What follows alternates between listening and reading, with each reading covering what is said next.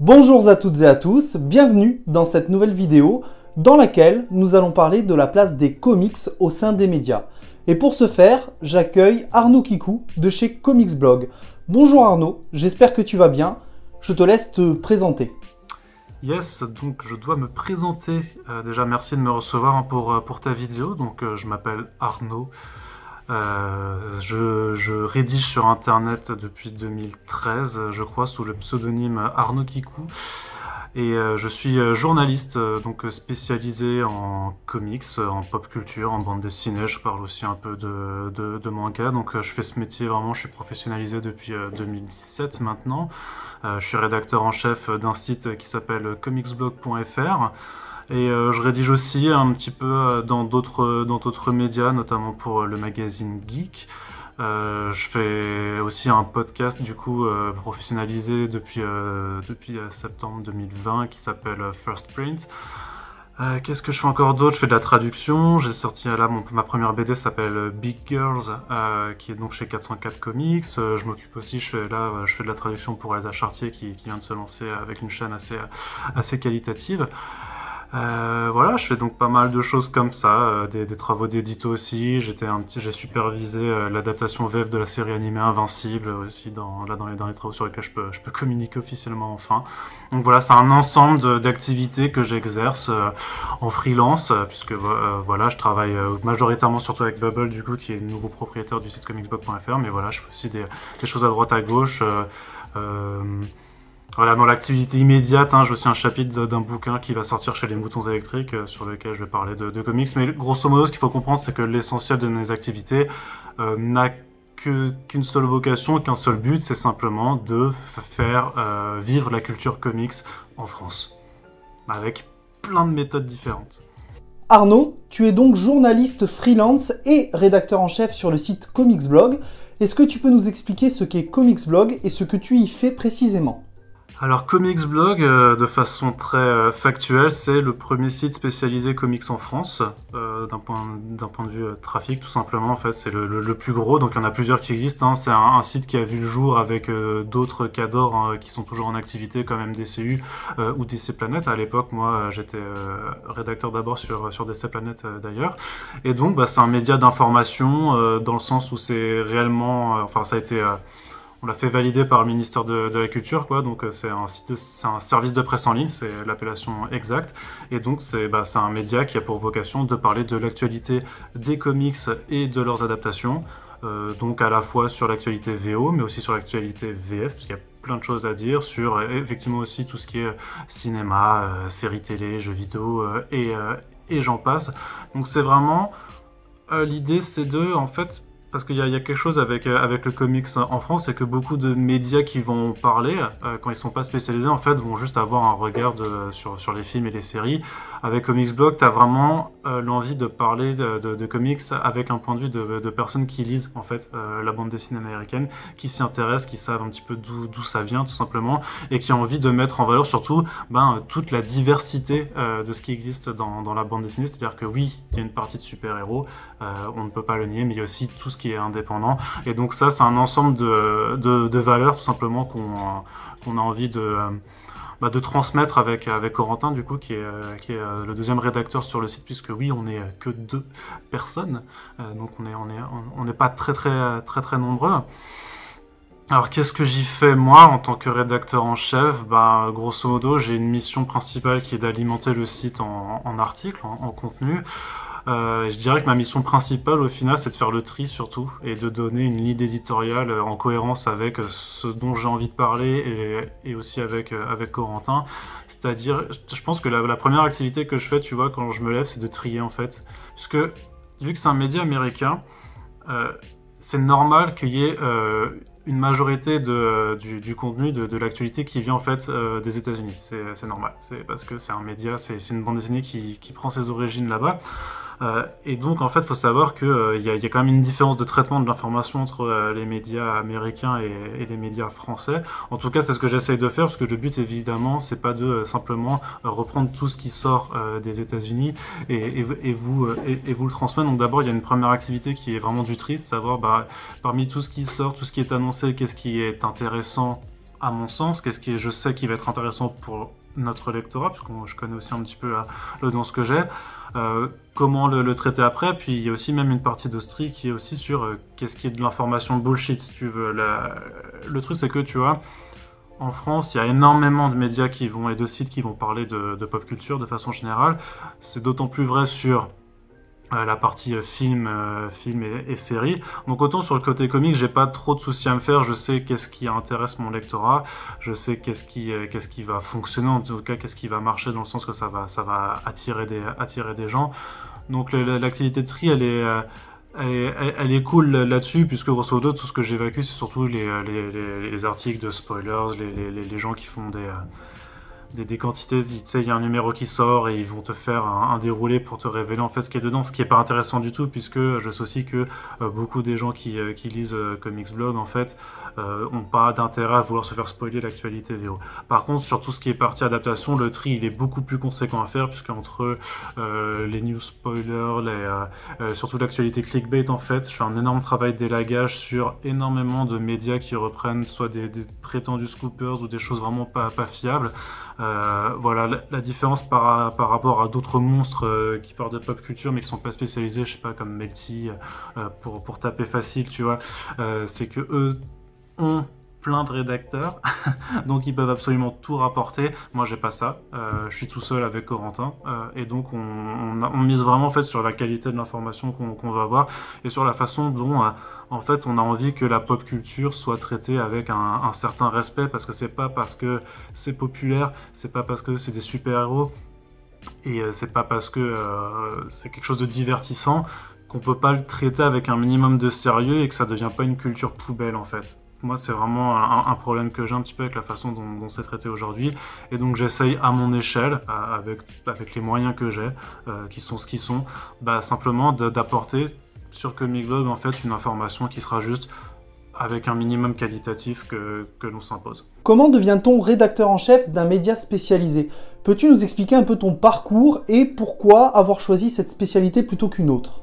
Ouais, c'est vrai que le parcours il est particulier. Hein. J'ai pas, j'ai pas fait d'école de journalisme. Euh, je suis pas passé par, par un cursus euh, tel quel. Moi, à la base, je suis scientifique. Je suis euh, docteur en euh, biologie et en biologie moléculaire et microbiologie.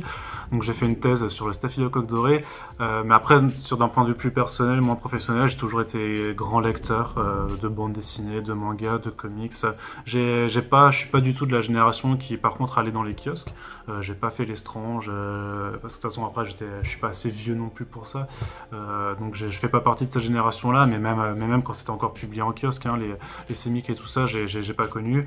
Euh, j'ai toujours lu par contre en bibliothèque notamment, j'allais beaucoup dans des médiathèques, je dévalisais les rayons, donc euh, j'ai lu Walking Dead quand Delcourt a commencé à les ramener, j'ai lu, euh, je lisais du Sin City, je me rappelle que ça avait été une grosse lecture qui m'avait marqué, Watchmen, tout ça. Euh, mais le déclic vraiment, je l'ai eu en fait quand je suis rentré en, quand j'étais en master de, de microbiologie. De mémoire, en fait, il y y a eu un double événement. Je crois que c'était en 2011, il y a Batman Arkham City qui est sorti, euh, que j'ai dosé euh, de dingue. Et en fait, je, en fait, quand tu explorais le jeu, tu regardais les bios des personnages, il y avait des, des, bah, des références, en fait, des renvois à des numéros de comics qui étaient sortis. Je sais pas, je disais, je sais pas, que ce personnage était apparu dans Detective Comics 742, quelque chose comme ça. Et j'ai eu un, déclic en me disant, ah oui, mais c'est c'est vrai en fait, il y a les comics américains, ça, sort au format mensuel et tout ça. Et en fait, simplement en faisant quelques recherches après, je me suis rendu compte euh, que bah, ça, existait toujours. En fait, c'était une industrie qui était toujours vivace, toujours vivante. En plus, 2011, bah, c'était le relaunch des New 52. Euh, il y a eu l'arrivée du Urban et tout ça. Donc il y a vraiment eu un ensemble qui, euh, te poussait clairement à, rentrer dans le jeu. Et puis au même moment, grosso modo, pour mon anniversaire, j'ai un ami qui, m'a offert simplement en fait The Killing Joke, que j'avais lu. Hein, je me rappelle, je me rappelle très bien quand ça s'appelait encore Sourier. Je me rappelais de, cette édition, mais du coup, je l'ai redécouvert, je l'ai relu, et puis là, il y a y a le virus, grosso modo. Et puis là, ben, j'ai pris du. Je, suis allé voir sur des sites revendeurs. Alors à l'époque, je suis beaucoup passé par, par Amazon et je m'en excuse, mais voilà, j'ai trouvé un absolu DKR de 2000 heures, je l'ai pris. Puis après, je suis passé sur beaucoup de VO. Euh, et en plus, le truc, c'est que quand je faisais ma thèse après, vu que j'avais beaucoup lu, il quand même, si tu veux, grosso modo, j'ai pas, pas parlé de, on va pas parler de, faire une thèse en, sciences, mais grosso modo, c'est quand même un travail de longue haleine, c'est, une course de fond, c'est pas un sprint. Et moi, il me fallait clairement, un moment, il me fallait clairement quelque chose pour m'évader, pour me sortir un petit peu de, mes bactéries, de, mes, de, mes expériences. Donc, tout en continuant à lire et à découvrir, euh, je bah, suivais Comicsblog à l'époque, j'avais découvert DC Planet, euh, qui m'avait mis le pied à l'étrier sur plein d'autres trucs que je connaissais pas, parce qu'au début, j'étais vraiment très très Batman. Euh, après, j'ai fait Aquaman, Swamp Thing, Animal Man, vraiment, c'était les, très bonnes séries du, des, New 52 à l'époque, quoi. Et donc, il me fallait un petit peu un échappatoire. Et euh, j'avais remarqué que DC Planet, euh, sur, pas mal d'articles, il y avait des fautes de français. Euh, et donc, moi qui suis un petit peu grammaire nazi sur les bords, je leur ai envoyé une candidature spontanée en leur disant Bon, bah, j'ai vu qu'il y avait des, petits soucis là sur, sur certains de vos articles, j'ai vu que vous, que vous recrutiez un correcteur. Bah, moi, je suis chose que bah, je suis en thèse donc j'ai pas trop le temps de temps à accorder à ça, mais en vrai, je pense que je peux être dispo pour relire vos articles, ça me ferait plaisir. du coup, vu que mon blast était déjà Arnaud Kiko à l'époque, bah, ils ont pris peur, je crois, parce qu'ils se sont dit Merde, c'est quoi ce mec qui sort d'un forum 1825 de, de jeuxvideo.com euh, Donc ils m'ont dit non la première fois. Et puis 3-4 mois après, en fait, j'ai repostulé, puisqu'il y avait toujours ces, petits problèmes. Et puis cette fois-ci, bah, on a discuté. Euh, donc euh, c'est Laura, qui est rédactrice en chef actuellement, Harley Interest, qui, qui m'a fait passer un petit entretien. Et du coup, bah voilà, c'est comme ça que j'ai intégré l'équipe. Donc ensuite, bah, en fait, je corrigeais les articles, puis j'ai commencé à prendre part à la vie de l'équipe, à, pouvoir rédiger aussi. Et euh, en 2015, Julien, qui était le, rédacteur en chef à l'époque, en fait, a, step down, euh, grosso modo. Et puis, bah, vu que euh, j'étais le plus motivé, on va dire, et plus à même de, pouvoir le faire à l'époque par rapport aux emplois du temps de chacun, bah, j'ai fait, bah les gars, si vous voulez, moi, je peux reprendre le site. Et en fait, ce qu'il faut bien comprendre, c'est que c'est plus qu'un échappatoire, du coup, pour moi, c'est devenu une seconde occupation vraiment. J'accordais énormément de temps à, à DC Planet à l'époque, euh, aux grandes dames de, ma directrice de thèse et de mon encadrante hein, d'ailleurs, mais euh, j'ai toujours voulu en fait que, que, voilà, que cette culture soit traitée avec sérieux et en fait, j'ai simplement appliqué euh, toutes les compétences que j'avais acquises en thèse, c'est-à-dire bah, le fait d'aller.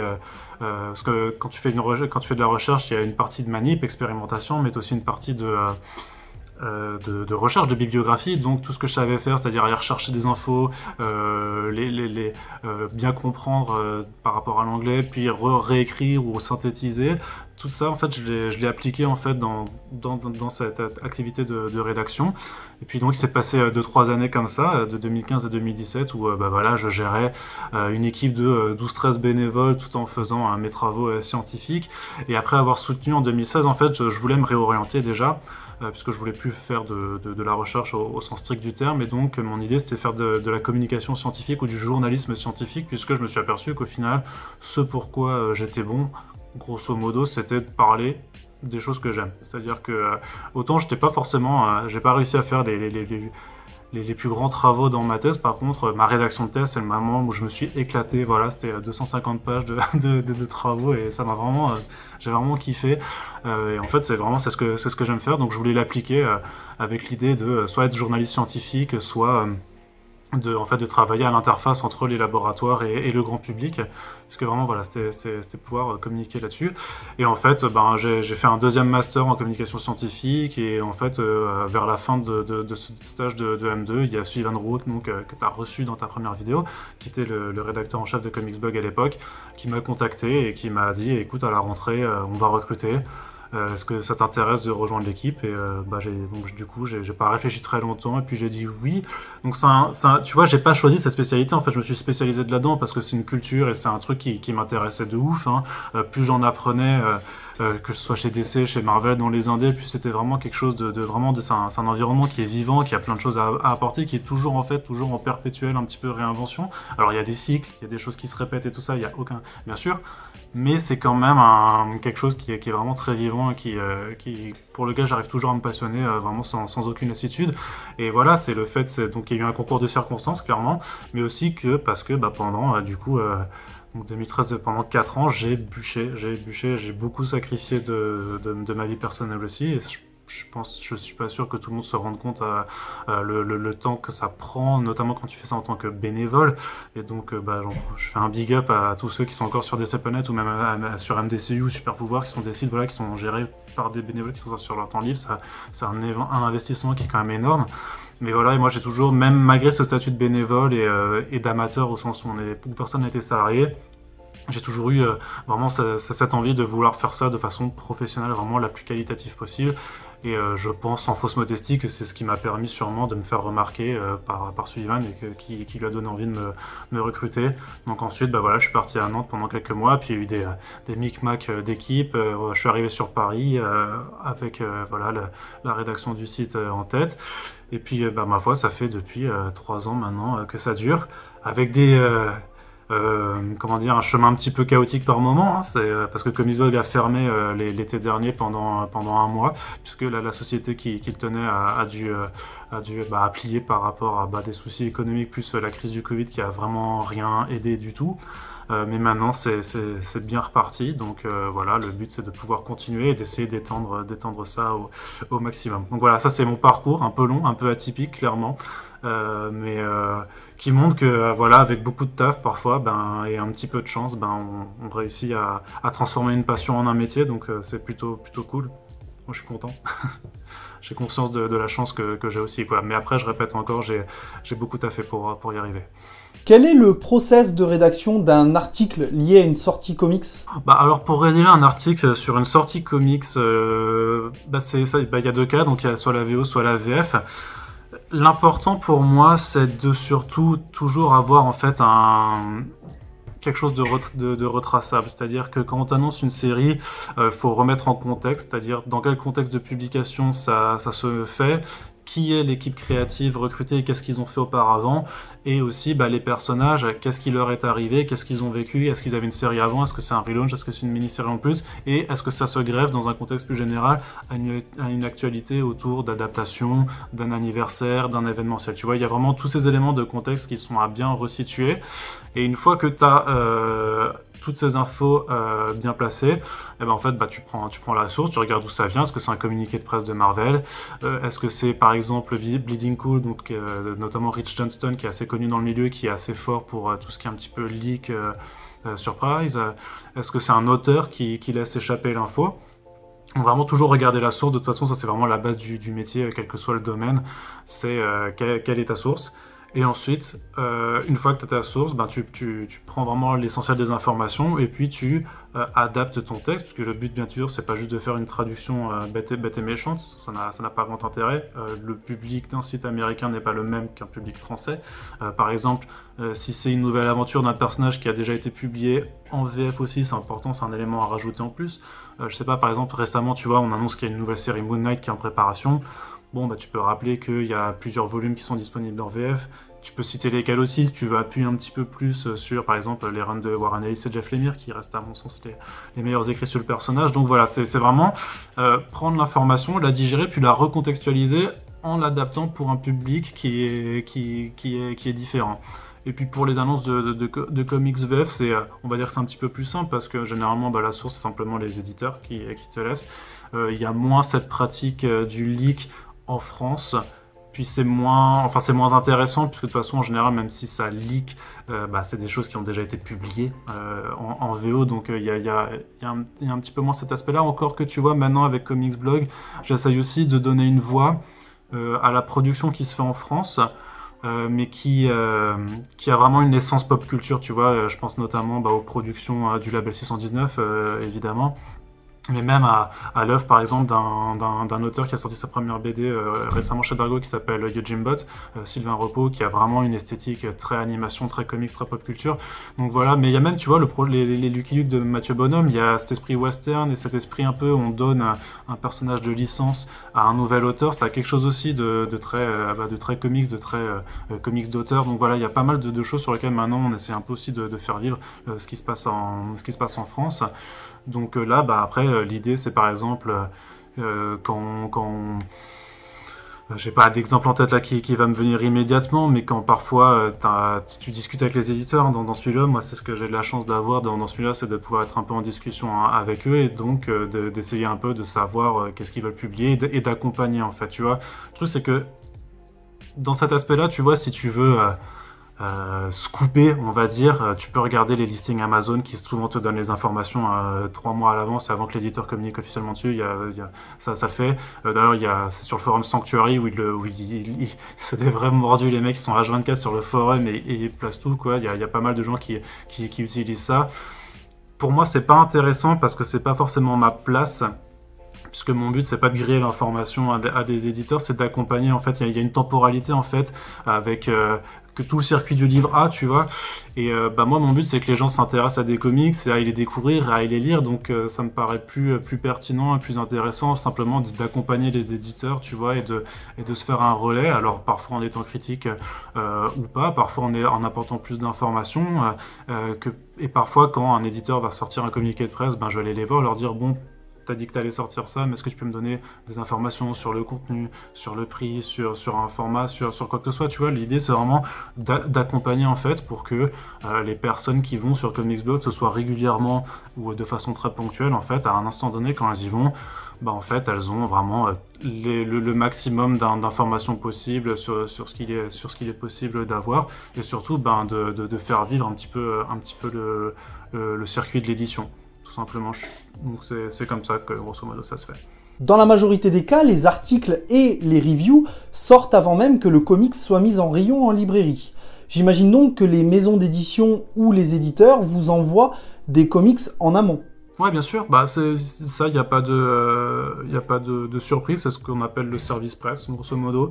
Donc le service presse, faut savoir que c'est une pratique qui, bah, se fait avec tous les médias de presse, tout, simplement, euh, et que ce soit euh, Comics Blog. Que moi, je, je, je, sais que à partir du moment où euh, j'avais pu vraiment faire, alors je, je, dis je, mais c'est pas moi qui l'ai, fait aussi avant, parce que je, je, voudrais pas minimiser le travail de, par exemple, de, Julien et Natko sur DC Planète avant, mais grosso modo, à partir du moment où, de toute façon, on avait réussi avec DC Planète à installer l'image d'un média sérieux, on recevait aussi euh, des, certains services presse, euh, alors que ce soit en physique, par exemple, ou que ce soit en numérique, tout simplement, euh, quand il n'y a pas, parce que les éditeurs te rincent pas, de toute façon, c'est pas, pas le but, hein, le but du service presse, surtout, c'est que, grosso modo, l'éditeur a besoin que ton média en parle, et donc, euh, c'est sûr que tu as, un petit peu ce phénomène avec, on va dire, plus euh, tout ce qui est euh, influenceur, bookstagrammeur, euh, youtubeur, machin, qui, qui, parfois fait plus ou moins polémique. Mais grosso modo, l'idée c'est que, voilà, un, un, éditeur va envoyer un service presse. Le but c'est que la personne ou le média en parle. donc, nous, c'est sûr qu'on a un gros, a un gros média à notre échelle, bien entendu, parce qu'il y, y, a forcément plus, plus gros, mais on a un média spécialisé et donc, bah, on n'a pas du tout euh, le temps de rédiger sur tout ce qu'on reçoit. Donc c'est vrai que euh, on reçoit des choses, euh, certaines on va les chroniquer, certaines on n'aura pas le temps de les chroniquer, mais on va essayer de le placer dans un autre contexte, dans un autre article. Tu vois, il y a vraiment toutes, sortes de façons, un petit peu simplement de, parler de, de, comics. Et puis l'important pour nous, c'est surtout de savoir juste enfin, d'être au courant et d'avoir lu les choses en fait, tu vois, et de pouvoir euh, comme ça assurer un suivi de l'actualité qui soit, euh, bah, qui soit plus sérieux possible et le, le plus qualitatif possible. Donc euh, j'ai un peu perdu le fil de ta question sur oui ça on reçoit donc oui oui on reçoit comme comme toutes les rédactions de, médias généralistes reçoivent aussi des, services presse et comme même maintenant ça, ça, fait depuis quelques années maintenant qu'il y a pas mal aussi d'envois simplement de bouquins ben, voilà, à, des, à des individus plutôt qu'à des médias. Il y a un, il y a eu un petit changement de paradigme hein, maintenant avec l'installation vraiment des, réseaux sociaux dans, dans, les sphères médiatiques. Et quelque part, aussi... Moi, j'ai toujours eu un, petit problème avec ça, très honnêtement, parce que je suis un peu attaché à la place un peu du média, tu vois, un petit peu à, à, je veux dire des grands mots, mais au prestige du média, on va dire, tu vois, mais... Euh, mais c'est important en fait qu'il y ait différents créneaux. En fait, plus de gens parleront de comics, plus ça permet de toucher des personnes et des publics différents si à la fin ça permet juste à ce que euh, plus de bons comics surtout, parce que les mauvais c'est moins bien, mais plus que de, plus de bons comics peuvent, euh, toucher un public, être lus, être découverts, être vendus, être empruntés, se prêter entre des potes, euh, bah c'est l'essentiel en fait. L'idée vraiment c'est que on est quand même sur un marché de niche et que donc voilà il faut il faut essayer de le faire vivre par, par tous les moyens possibles. Donc nous avec les, critiques qu'on fait bah, on fait c'est aussi le tri dont je te parlais un petit peu avant hein. c'est euh, voilà on essaie vraiment de mettre en avant ce qui nous intéresse. C'est à dire que bien sûr qu'il y a des titres Marvel ou euh, DC qui, qui nous passionnent tu vois. Mais il y a tellement aussi de choses intéressantes dans l'indé que voilà bah sur les on va dire que sur les 10 titres euh, Panini on va en sélectionner un. Par contre on va essayer de parler bah, de tous les titres euh, de Bliss ou de Valley Comics ou de Delcourt de Comics Initiative de voilà de tous ces autres de Glénat aussi quand, il faisait encore des comics, mais maintenant c'est un petit, peu, un petit peu moins le cas. Mais même parfois de certains éditeurs qui font venir du comics en France sans que tu reconnaisses que ce soit, que ce soit du comics.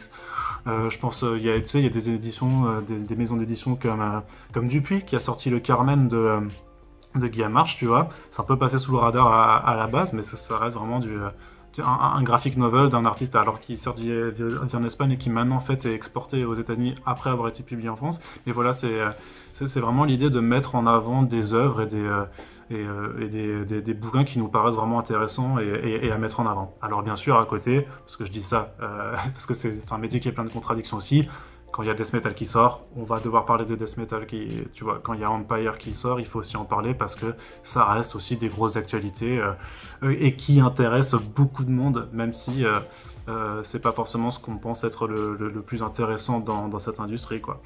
D'ailleurs, ça, permet aussi d'avoir un petit peu un, recul sur l'impact des critiques, qui reste quand même juste en fait un point de vue. alors on espère qu'on je pense qu'on a prouvé, voilà, après les années passées, qu'on a une certaine légitimité à porter notre point de vue critique sur, certains bouquins. Mais c'est pas parce qu'on met euh, un ennemi euh, euh, à, Death Metal que Death Metal va pas se vendre par palette, parce que bah, les, entre les attentes du public et les, et points de vue des critiques, bah, il y a toujours tout un panel de, paramètres à prendre en compte qui fait que voilà, c'est pas forcément les œuvres qui méritent plus qui vont forcément marcher. C'est pareil avec le cinéma et tout ça. Hein. Moi, je me suis fait défoncer parce que j'ai fait une critique euh, il y a, en 2017 de, Venom, euh, euh, qui est un de mes papiers les plus suivis de façon assez rigolote, quoi. Alors que pour le coup, parfois on me reproche d'être méchant sur certains trucs. Et là, sur le coup, j'étais vraiment vénère sur ça là, quoi. Le film fait 850 millions de dollars, donc c'est-à-dire que des critiques et un impact, vraiment, c'est pas c'est pas pas ce qu'on croit tu vois il y a plein de fantasmes en fait dans, ce milieu qui c'est pour ça aussi que, que je que j'ai accepté ton invitation aussi c'est pour essayer un petit peu simplement de de montrer aussi que voilà il y a plein de fantasmes dans cette unité qu'on a par rapport aux médias de façon générale et qui, qui sont pas vrais quoi en fait par rapport à ces services presse, y a-t-il une véritable liberté d'expression au sein de la presse spécialisée ou les maisons d'édition ont-elles une emprise sur vous grâce ou à cause de ces services presse? Je peux comprendre, je peux comprendre ce positionnement. Euh, après, je le trouve, ça fait partie des fantasmes en fait qui, qui font un petit peu partie du euh, du, euh, du, milieu, euh, puisque ben, euh, alors ça se voit peut-être non parce qu'il y y a, pas mal de choses qui sont à moi que j'ai acheté aussi dans la bibliothèque derrière moi. Il y en a qui sont effectivement pas mal de, de, de services presse aussi, tu vois. et en regardant pas mal des, des titres que j'aurais reçus, tu verrais bien que j'ai absolument pas eu le temps de parler de tous en fait. Donc euh, non, j'ai jamais, moi je te le dis honnêtement, je n'ai jamais reçu de pression ou de, ou push, tu vois, euh, de la part d'un éditeur pour que euh, je parle d'une de leurs BD. Après, je connais le milieu, je connais les gens avec qui je travaille et je sais aussi quels sont les titres sur lesquels certains auront plus d'attentes que d'autres. Et moi, je te dis, mon rôle c'est aussi d'accompagner en fait des, des, sorties. Alors bien sûr, parfois, alors je sais pas un exemple très, je sais pas Wonder Woman Dead Earth par exemple, tu vois, c'est un exemple particulier. C'était pas une grosse attente pour, euh, pour Urban, mais par contre, pour moi, clairement, c'était un truc à, mettre en avant. Donc là, je décide d'en parler sans que forcément les l'éditeur euh, me, me l'ait demandé. Par contre, euh, c'est vrai que euh, il y a une sortie qui a Murder Falcon à l'époque, quand c'est sorti. si Delcourt venait me voir en me disant ah ça, il y a ça qui arrive, c'est un truc qu'on aime bien et tout ça, et je leur dis ah bah ça tombe bien, moi moi ça me plaît aussi. Donc ouais, bien sûr, envoyez-le moi. Et celui-là, de toute façon, j'en parlerai. Mais quelque part, il y a des titres même en fait, tu vois, qui quand ils me plaisent de toute façon, bah, j'ai envie d'en parler avant même que, euh, que l'éditeur ne, me contacte pour quoi que ce soit. Après, ce que je peux comprendre dans, dans, la question, c'est ouais, c'est ce, c'est un peu ce, ce, fantasme du journaliste qui serait arrosé, je sais pas quoi. Ça, reste des BD, hein. je vais pas payer mon loyer avec ça. Euh, ça va pas me permettre de faire mes courses et tout ça, donc euh, c'est sûr que c'est euh, c'est cool de pouvoir les recevoir. Quand c'est pas le cas, et ben soit parfois ben je vais je vais simplement bah me comporter comme un lecteur et aller aussi acheter euh, les BD que j'ai envie de lire. Euh, parfois, si c'est pas possible de les recevoir en physique, bah, je demande la, version numérique tout simplement. Et bah, tu verras bien que bah, dans ce cas-là, bah, je continue de parler de la BD, euh, même si je l'ai pas en physique, ça, moi, ça m'empêche pas d'écrire. quoi. Par contre, ce qui est vrai, c'est qu'il y a un modèle économique derrière Comicsblog aussi, qui est sur l'affichage publicitaire. Et donc, euh, les, principaux annonceurs, ce sont effectivement des éditeurs de comics. Donc c'est sûr qu'il euh, y a des gens qui peuvent se dire ah mais là vous avez une pub pour euh, un tel bouquin, il y a une critique pour, pour, tel, pour tel bouquin par, par exemple. Donc là je peux comprendre qu'on peut euh, douter de qu'il y ait eu des pas des, des, pressions sais, ou je sais pas quoi. Après, faut savoir aussi que dans ma relation avec les éditeurs, sur notamment sur, sur ces campagnes et tout ça, généralement, si c'est un titre sur lequel de toute façon moi j'avais l'intention de parler, bah, qu'il y ait une pub ou pas, bah, en fait, euh, moi j'allais écrire un article dessus. Donc, euh, par exemple, là, exemple très récent, le décorum de Jonathan Hickman et, et Michael Dustin. Alors, Urban faisait une opération un peu particulière puisqu'ils ils ont changé leur format et tout ça, ils ont fait un grand format un petit peu, un petit peu particulier. D'ailleurs, je crois que c'est là, voilà, ce, ce, grand bouquin là, tu vois. Voilà, donc c'est un joli truc.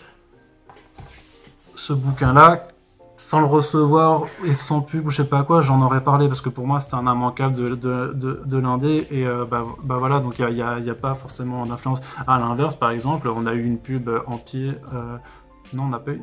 Je me rappelle plus si on avait une pub pour, pour Empire ou pas. Euh, il me semble qu'on avait une pub pour le, lancement du softcover Empire, mais Empire, je, je trouve pas ça bon. Euh, et, j'avais pas le temps et donc j'ai pas fait forcément de d'articles sur, sur Empire. On avait déjà dit que ça sortirait, on a accompagné la sortie, mais après faire un papier dessus particulièrement, c'était pas c'était pas dans, mes cordes.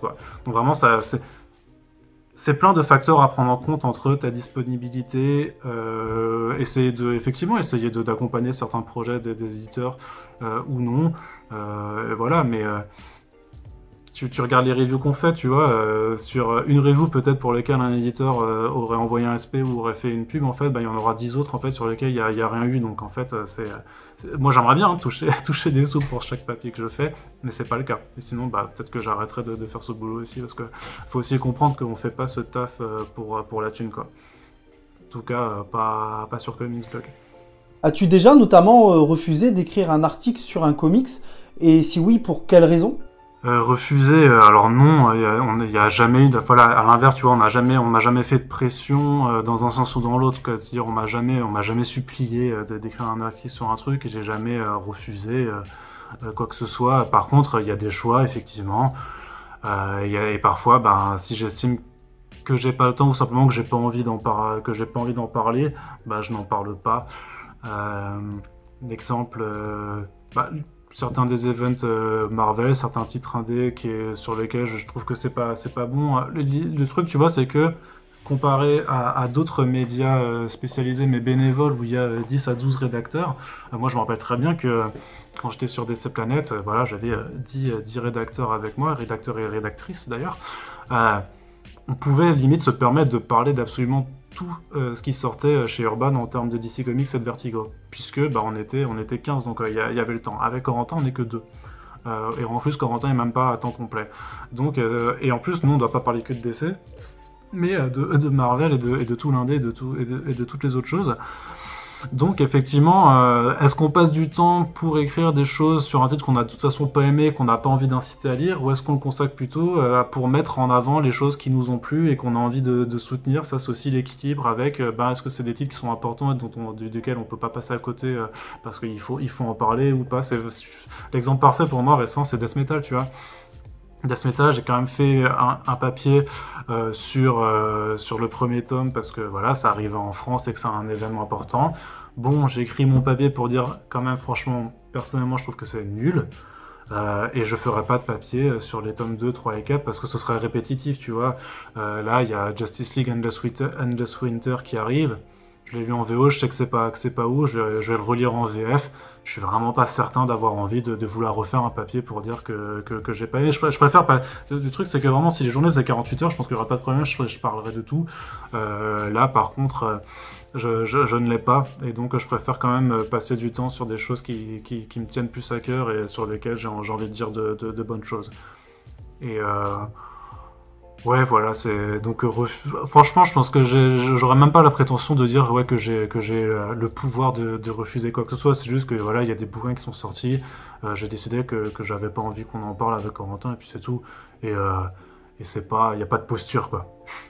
Œuvrer pour la communication, l'information est-il toujours facile ou est-ce que ça peut paraître parfois angoissant? Ah ouais, bah l'angoissant.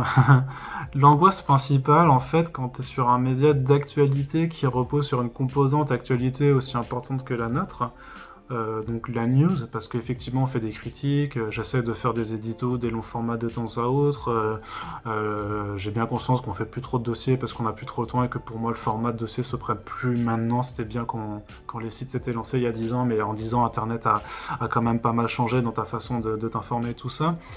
Mais il y a clairement quelque chose qui est antagonisant, et ce d'autant plus quand tu es quasiment seul.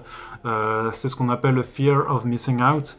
vraiment, donc la peur de louper quelque chose parce que forcément, ce qui fait aussi la force des comics blog et ce qui, ce qui en fait un, média de référence, en fait, c'est la réactivité. En fait, c'est le fait que quand un truc tombe, euh, généralement, on est là pour le relayer de façon assez rapide et, euh, et ce sans, le travail parce que heureusement, bah, vu qu'on fait ça, ce travail depuis trois ans, on a quand même généralement, je sais que moi j'ai quand même un bon suivi de tous les éléments contextuels à, mettre en tête. Mais bien sûr, quand tu es tout seul ou, ou à deux ou à un et demi, on va dire bah, l'actualité, ça s'arrête pas de tourner quand toi, euh, tu as décidé d'arrêter tes horaires, quoi. C'est-à-dire que les choses qui tombent le soir ou le week-end, ben, il faut être là pour, euh, pour, euh, pour les relayer aussi. Parce que sinon, ben, bien sûr, on tombe sous le feu des... et beaucoup s'amusent avec ça, et bah, c'est pas grave. Mais voilà, à vouloir critiquer sur le fait que t'as pas été plus réactif que ça tout ça, ou à vouloir dire que voilà, on a la tagline de, de, de site comics de référence alors qu'il faudra absolument être tout le temps, tout le temps dans les carreaux. Et euh, bah, pour ça, bah, un, rappel simple, euh, je suis un être humain, euh, j'ai besoin de dormir, j'ai une vie, j'ai aussi un, un, cycle de vie, donc c'est vrai que moi je, je, suis passé pas très loin du burn-out, je sais que Monsieur Rouault à son époque est aussi passé soit très proche, soit même est rentré en, en burn-out, parce que voilà, si tu es de 8h à 23h tous les jours en semaine, plus le week-end, bah, à un moment tu deviens complètement aliéné à, juste attendre qu'il se passe quelque chose, ou en fait avoir peur qu'il se passe quelque chose et que tu loupes. Euh, tu pourras même poser des questions, on pourrait faire une interview juste avec Corentin pour ça. Tu, demandes à Corentin comment est-ce que tu gères le FOMO de, de Arnaud, et il aura sûrement des, des, super anecdotes sur les prises de tête ou les, ouais, les, les, petites crises qu'on a pu avoir parce que euh, un tel n'était pas disponible à un tel moment et qu'il fallait réagir et tout ça, ou alors qu'il essaie de me dire genre c'est pas grave au pire va dormir, il est 23h, euh, les gens dorment, donc euh, tu pourras faire ton article demain matin, et en fait c'est pas grave. Et ça, ça a été vraiment aussi une mécanique à apprendre, hein. parce que quelque part, je sais que je l'ai eu aussi quand j'étais sur DC Planet, où grosso modo, Comics Blog, c'était un peu bah, la méga concurrence. C'était le site, pas le site à abattre non plus, parce que je suis pas comme ça. Mais, mais voilà, il y avait. il y, avait, il y avait clairement un, jeu de la réactivité que, auquel j'ai participé, où le, le but c'était vraiment d'essayer d'être le premier, et après, c'est très difficile de, de, se détacher de certaines habitudes de rédaction ou de veille que, que, que, tu as mises en place. Moi, c'est vrai que je suis en veille euh, vraiment, sans, sans mentir, hein, je suis en veille H24, 7, jours sur 7. Quoi. Les, la, dernière fois que j'ai vraiment pris un un, temps complet euh, à côté, c'était quand je suis parti en, Martinique à l'été 2019, quand on pouvait voyager. c'était une autre époque. Euh, mais même là, même là, quand je rentrais parfois le soir, j'allais quand même checker pour voir s'il y avait quelque chose qui était tombé et, euh, je rédigeais depuis la Martinique quoi, avec le décalage et tout ça. Et, et Corentin m'engueulait en disant arrête mec, t'es en vacances, donc arrête tes conneries, tu vois. Donc euh, voilà, c'est très difficile de, se détacher de ses habitudes et euh, donc c'est euh, encore encore une fois, hein, c'est surtout bah, se rendre compte que c'est beaucoup de sacrifices en fait que tu fais sur ta vie sur ta vie privée en fait et que même tu trouves pas le temps du coup de faire des choses qui t'intéresseraient peut-être plus. en l'occurrence, pouvoir faire plus de longs papiers, plus voir plus, je vais même faire plus de critiques parce que voilà parce que parce que l'actualité s'arrêtera jamais de tourner et que bah, tant qu'on est c'est peut-être la, la, limite hein, de, notre site, c'est qu'on est que deux, qu'on n'a pas les moyens en tant que que, média avec des salariés, en tout cas avec des personnes qui sont payées. Euh, pour l'instant, on n'a toujours pas les moyens d'avoir plus de, personnes là.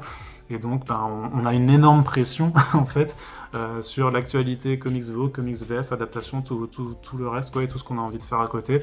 Ben, ça, ça, fait une pression assez énorme, quoi. Donc, euh, ouais, il y a, des séquelles mentales, quoi. Donc, moi, j'essaye maintenant, depuis un an et quelques, de d'améliorer certains points. Je travaille beaucoup là-dessus.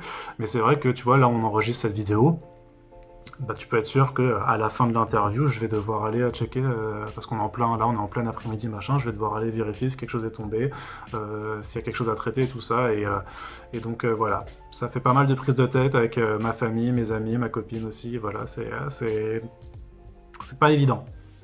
Voilà, donc enfin je dis tout ça, je veux pas donner l'impression de me plaindre ou quoi que ce soit, parce que c'est, ça reste ce qu'on appelle un métier passion, hein, tu vois, c'est, euh, je, suis bien conscient que, euh, que sûrement pas mal de gens aimeraient être à ma place, ou peut-être pas d'ailleurs, euh, mais que voilà, que c'est quand même un métier, un métier très très chouette, je suis vraiment très heureux de, pouvoir le faire, et notamment avec tout ce que j'ai pu accomplir avec ça. Mais, et ça je l'ai appris aussi, tu vois, quand j'étais en thèse, parce que j'étais passionné de, d'ailleurs je suis toujours, mais j'étais passionné de microbio, de sciences et tout ça, un métier passion, ça reste un métier et il n'y a rien en fait qui justifie que ton métier forcément devienne enfin devienne ta vie à, 100% quoi. Tu vois ça doit rester aussi un travail donc faut faire des et, et, tu peux pas tu peux pas être tu peux pas te maintenir à un niveau ou devenir ou rester bon ou devenir meilleur. Si t'es toujours la tête dans le guidon tu vois. Il te faut des temps de pause il faut te reposer il faut il faut que découvrir d'autres trucs et tout. Justement tu peux pas être que comics comics comics. Faut aller regarder qu'est-ce qui se passe en franco-belge dans le manga euh, dans l'art séquentiel de façon générale avec les webtoons et tout ça tu vois. Il faut être vraiment faut, faut vraiment aussi regarder ailleurs et donc et ça, c'est peut-être quelque chose que tout le monde n'a pas forcément conscience, mais que malgré tout, ça reste un métier, et donc ça demande des efforts, de l'énergie, du temps et tout ça, et que voilà, c'est, c'est pas, je suis pas les doigts de pied en éventail en faisant you loulou, je fais déjà un petit truc, c'est super simple et tout ça, quoi. Pour réussir à avoir, euh, euh, comment, entre 800 000 et 1 million de pages vues par mois, ça, ça se fait parce qu'il y a un taf derrière, tu vois, ça se fait pas tout seul, c'est pas, c'est pas, c'est pas un claquement de doigts.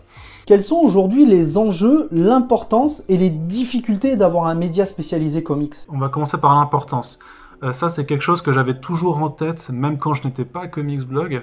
Euh, donc quand je rédigeais pour la concurrence, la distinguée concurrence, euh, j'avais toujours conscience que c'est important d'avoir des personnes qui soient professionnalisées dans ce domaine-là. Pourquoi? Bah Parce que vraiment le constat c'est que les médias grand public s'intéressent bien sûr un peu à la culture comics, mais pas des masses non plus. Ça change un petit peu avec certains journalistes, je trouve, dans certains grands médias.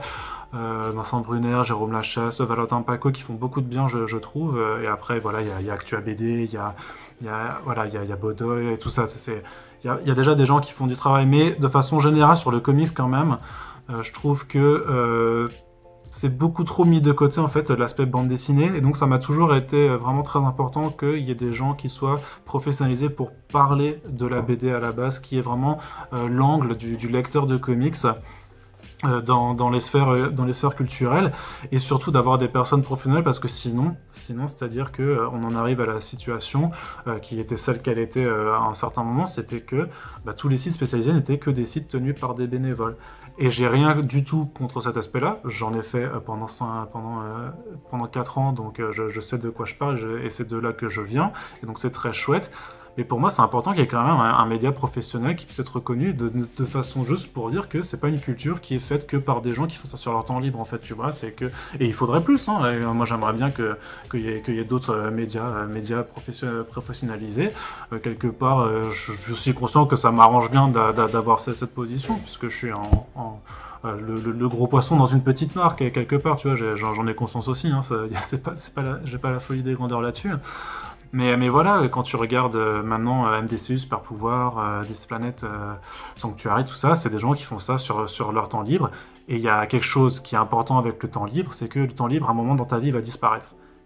C'est sûr. Quand, quand alors peut-être pas, mais grosso modo, les moi, c'est ce que j'ai appris avec DC Planète, parce que j'avais fait pas mal de vagues de recrutement et tout ça. Les gens évoluent, euh, ont un travail, changent de boulot, rencontrent quelqu'un, euh, ou décide de, complètement changer. Donc, euh, quand c'est du temps libre, en fait, à un moment, c'est pas une denrée qui est inépuisable. Donc, il y a le, le, le, jour là, si, si demain euh, tous les gens qui sont sur ce site bénévole vont tous changer de vie et tout ça, ben il n'y a plus rien. Alors que quand as quelque chose où c'est un travail, eh ben c'est le travail, c'est quelque chose pour lequel tu es payé pour faire ça. Et donc quelque part, ben, tant que tu as ton contrat, ça reste, tu vois, il y a quelque chose d'un peu plus, d'un peu plus on va dire, pérenne. Et voilà, donc l'important d'avoir un média professionnel, c'est euh, de pouvoir continuer à parler de, comics de façon euh, plutôt pérenne, en fait, et surtout d'avoir de voir cet angle. Et justement, les, euh, les difficultés, c'est que c'est un marché de niche, c'est un petit secteur, et même si les films et les séries brassent des millions de vues et des millions de dollars et tout ça, et des millions d'euros, même en France, euh, la BD, c'est un petit secteur euh, et donc il n'y a pas beaucoup d'argent. Et euh, il n'y a pas beaucoup d'argent, notamment bah, pour payer des gens. C'était difficile avant, ça l'est toujours aujourd'hui. quoi. C'est pas quelque chose qui est le plus stable possible, je dirais, honnêtement. Euh, donc moi je suis content parce que j'ai, euh, je suis officiellement je suis toujours euh, sous contrat jusqu'à la fin de l'année, donc je sais qu'au moins je peux continuer à, faire ce boulot jusqu'à la, jusqu'à la fin de l'année. Et bon les plans avec Bubble avec qui je m'entends très bien, c'est de continuer bien sûr après quoi, puisqu'ils ils ont conscience de l'importance d'un, site comme ça dans le paysage médiatique. Mais vraiment, c'est, assez fragile en fait. Et bah, quelque part, si d'ailleurs, si Bubble n'avait pas racheté Comics Blog l'été dernier, bah, on serait revenu en fait au point de départ d'il y a 10 ans, c'est-à-dire avec des sites euh, non, professionnalisés qui, puissent être spécialisés. Quelque part, même au niveau de la presse, tu vois, il y avait un journal qui s'appelle Comic Box, tenu par Xavier Fournier, qui avait été créé par avec Fabrice Sapolsky et Lise Beckenmuth, qui n'existe plus, tu vois, et qui est aussi, qui est, aussi une autre preuve que ça reste une culture qui, est fragile pour, pour avoir en tout cas des gens qui, soient payés. Bien sûr, moi, mon but, c'est de pouvoir continuer à faire ce travail euh, jusqu'à toute ma vie. Mais après, je vais pas rester sur Comicsblog pendant 15 ans, tu vois. Il y a un moment où j'aurais sûrement envie de faire autre chose, parce que je t'ai dit ah, juste avant, euh, c'est un métier qui est usant, vraiment, qui est, qui, est, qui est, quand même assez, assez prenant. Euh, donc, il faudra bien qu'il y ait des gens après moi. Et bah, j'espère qu'il y aura des, des sous pour pouvoir assurer la relève quelque part. Hein. Que penses-tu du traitement des comics au sein des médias et au sein de la presse spécialisée? Bah, la presse spécialisée, comme dit, euh, euh, moi je trouve que les gens qui, les autres, les autres personnes qui, qui font, euh, qui font ça, du coup, vraiment en termes d'organes spécialisés, donc surtout sur Internet, hein, puisque la presse papier, bah, il y en a plus vraiment. alors voilà, il y a les cahiers de la BD, il y a, certains journaux qui parlent de comics sur le papier. même Geek Magazine, quelque part, moi j'ai pu faire des articles justement et apporter un petit peu de, ce côté comics dans, dans cette revue. J'ai rien de particulier à. Alors moi j'ai plein de reproches à faire parce que euh, je, suis très, chiant, je suis très exigeant et euh, l'exigence que, j'ai que j'ai eu avec ma tête, tout ça, c'est quelque chose que je veux vraiment appliquer. Donc si tu veux, il y a plein de choses que je pourrais dire à, telle ou telle personne, mais c'est pas le but parce qu'il y a certainement aussi plein de reproches à me faire sur. Euh, voilà, je suis pas du tout, je suis pas parfait, donc et, notre travail on essaie de le faire au mieux possible, mais je, suis bien conscient qu'il y aura sûrement euh, pas mal de choses à redire, quelle que soit votre façon d'apprécier. Un tel dira que euh, on fait pas assez de critiques ou de dossier, l'autre dira qu'on se focalise quand même trop sur, euh, les, comics mainstream et passer sur l'indé, et je l'entends, bien entendu. Hein, voilà. on discute toujours avec notre lectorat, et, voilà. D'autres diront qu'on est trop à gauche aussi, par exemple. On nous l'a fait pas mal de fois. Mais voilà, donc euh, j'ai pas, j'ai des reproches à faire, mais je pointerai pas de doigts parce que ce que je disais avant, c'est que c'est important pour moi que euh, qu'il y ait un maximum de points de vue en fait qui réussissent à se faire entendre euh, et que ce soit n'importe n'importe quelle échelle. Donc par rapport, si, quand même nos, nos, concurrents directs, même si j'estime qu'on qu'on n'a pas forcément les mêmes impératifs puisqu'on n'est pas dans le même dans le même en fait à la même échelle dans le sens où, euh, et c'est aussi quelque chose que j'avais aussi de, mon expérience, c'est qu'il y a des impératifs forcément avec Comic Book, c'est que, euh, je l'ai dit avant, euh, ça, d'ailleurs je sais pas si tu l'avais prévu, du coup je vais faire une parenthèse sur le modèle économique. Donc c'est un modèle publicitaire, donc d'un affichage publicitaire, mais il faut avoir bien conscience que c'est pas du coup par mille comme beaucoup, beaucoup d'autres sites en fait, c'est-à-dire que c'est pas l'affichage reste pas simplement pour euh, on va dire par exemple 1000 vues et après on change, tu vois. C'est une location qu'on fait à la semaine. C'est-à-dire qu'en fait que euh, sur le mois, euh, mon but bah, forcément c'est d'avoir les, les 4 semaines de rempli, mais c'est pas dépendant en fait du trafic. C'est-à-dire que, que je fasse 50 000 vues sur une semaine ou 300 000, le prix ne change pas et techniquement ben, mon salaire aussi il bouge pas en fait, il n'est pas du tout dépendant du trafic.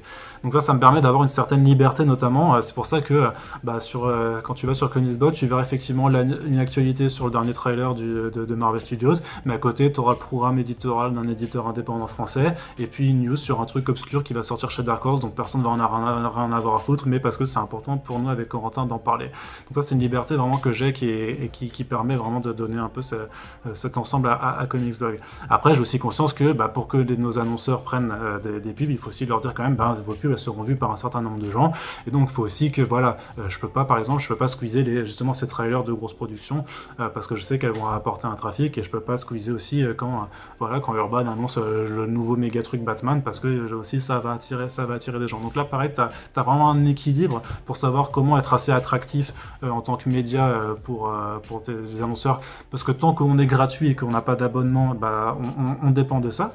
ça, j'ai, bah, voilà, comme beaucoup d'autres, d'autres médias web. mais, mais par contre, on a quand même assez encore de, de, de, de l'Est à faire. Ce que j'avais en revanche quand j'étais à DC Planet, tu vois, moi j'avais conscience que Comics avait ses, impératifs, alors que nous on n'en avait aucun.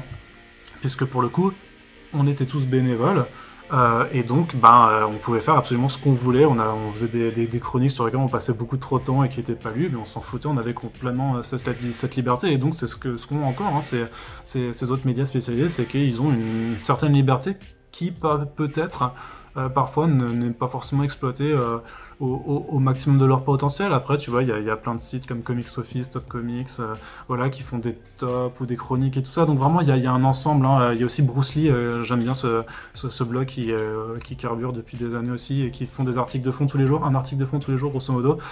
clairement, un truc que j'aimerais pouvoir faire hein, aussi, tu vois. Moi, il y a plein de choses que, que je peux pas faire et que, et que j'envie à d'autres. Mais voilà, donc je pense que c'est un écosystème qui vit pas trop mal, en fait. Surtout qu'avec l'émergence des chaînes YouTube, des podcasts, Instagram et tout ça, il y a pas mal d'autres façons de, parler de, comics. Donc euh, je pense que dans l'ensemble, euh, la, presse, vraiment avec euh, tout ce que, tout ce que ça englobe spécialisé, se porte plutôt bien, je crois, mais se porte plutôt bien parce qu'elle est quand même majoritairement bénévole.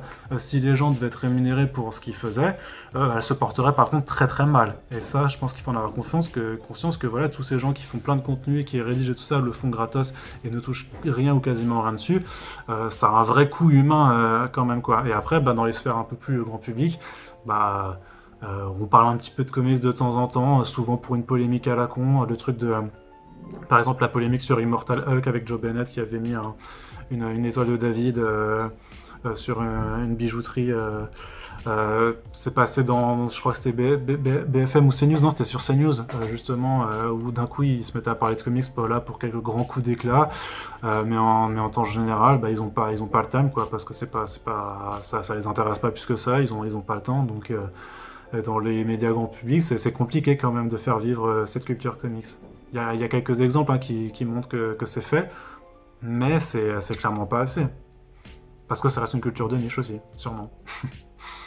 Qu'est-ce que c'est pour toi une information de qualité triée sur le volet et accessible? Bah, Accessible, c'est bien rédigé, c'est-à-dire qu'on te replace le contexte, c'est-à-dire qu'on t'explique bien dans vraiment, euh, qu'on te donne tous les éléments pour que tu puisses. L'important pour un article, il y a deux choses qui sont importantes pour moi dans un article, c'est d'une part que le titre te donne tout ce que tu as déjà à savoir grosso modo, euh, donc c'est pour éviter de, faire ce qu'on appelle le clickbait, le, clickbaiting. Moi j'essaie vraiment d'être toujours le plus euh, direct, premier degré dans, les titres. Alors parfois on se permet une petite blague sur certains trucs et tout, puisque sinon bah, on s'ennuierait un petit peu quand même.